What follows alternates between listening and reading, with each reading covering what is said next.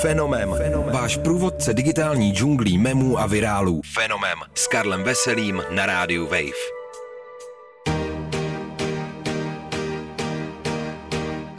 Ahoj, tady je Karel Veselý a vy posloucháte Fenomem, váš pravidelný průvodce světem memů a virálů.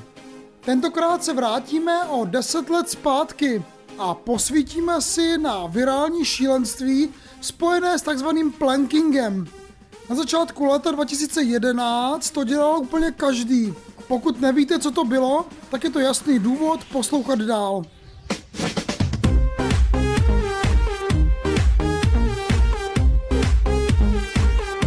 Právě je začátek léta 2011. Lidé poslouchají Pitbulla a Black Eyed Peas, chodí do kina na Transformery a hry o Pottera a pak si taky občas jen tak lehnou na zem s nataženýma nohama a rukama u těla. Harry Potter, Pitbull, no to je pro lidi z budoucnosti, tedy nás, ještě relativně snadno vysvětlitelné. Ta poslední už rozhodně ne.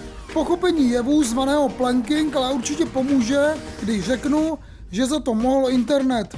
Ten přinutil lidi předstírat, že jsou dřevěným prknem a to nejlépe v nějakých úplně absurdních místech.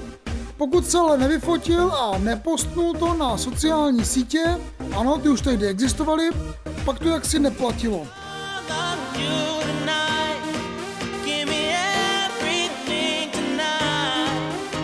Kdo vlastně vymyslel planking, není úplně jasné. Už v polovině 80. let se ale dva školáci z amerického Edmondsu bavili tím, že si lehali na chodník, předstírali, že jsou mrtví a čekali, jak lidé zareagují. Nejspíš to nebyli první znudění kluci, které to v historii lidstva napadlo, ale jejich pranků si všiml místní tisk.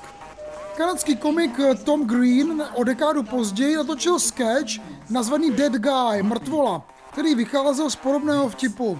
Nicméně stanice MTV ho tehdy odmítla odvysílat. Původ slova planking je ale zdokumentovaný. Vymysleli ho tři Australani z Adelaide, kteří už v roce 2008 založili facebookovou stránku, kde zveřejňovali fotky, na nich si lehali v různých neobvyklých místech. Od nich se tato hra patrně rozšířila do zbytku světa a svůj vrchol si zažila právě na přelomu jara a léta 2011, tedy přesně před deseti lety. It's gone from internet fad to deadly controversy in the blink of an eye. Anyone who hadn't heard of planking certainly has now, following the death of Acton Beale. The man who introduced him to the craze. Za celosvětovým rozšířením plankingu byla paradoxně smrt. 20-letý Acton Beale z Brisbane zkoušel dělat planking na zábradlí svého balkonu, ale převážil se a pád ze sedmého patra nepřežil. Výstražné zprávy, že planking může být nebezpečný, ale měli spíše opačný efekt. Představili ho úplně celému světu.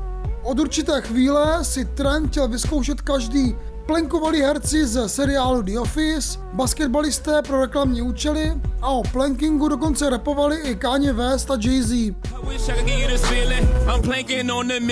V březnu roku 2012 si z plankingu dělal srandu i South Park. To už ale podle nepsaných pravidel virálního šíření byl trend ve stavu klinické smrti.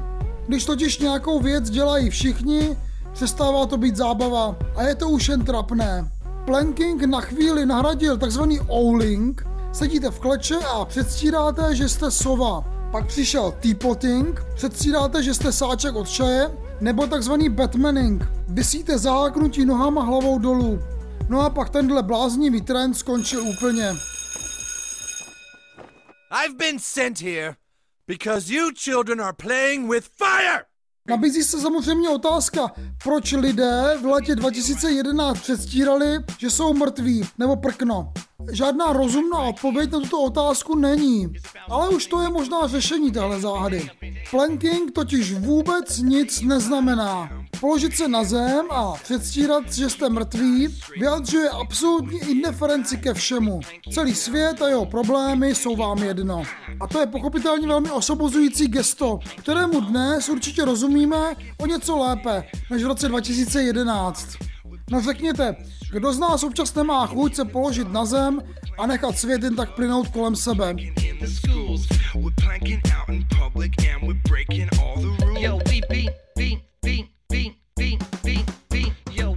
Poslouchali jste fenomén, tentokrát o virálním šílenství zvaném planking, které oslavilo 10 let. Příští týden se u memu a virálů znovu těší naslyšenou Karel Veselý. Ahoj!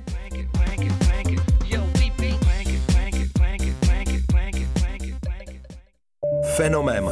Váš průvodce digitální džunglí memů a virálů. Fenomem s Karlem Veselým na rádiu Wave.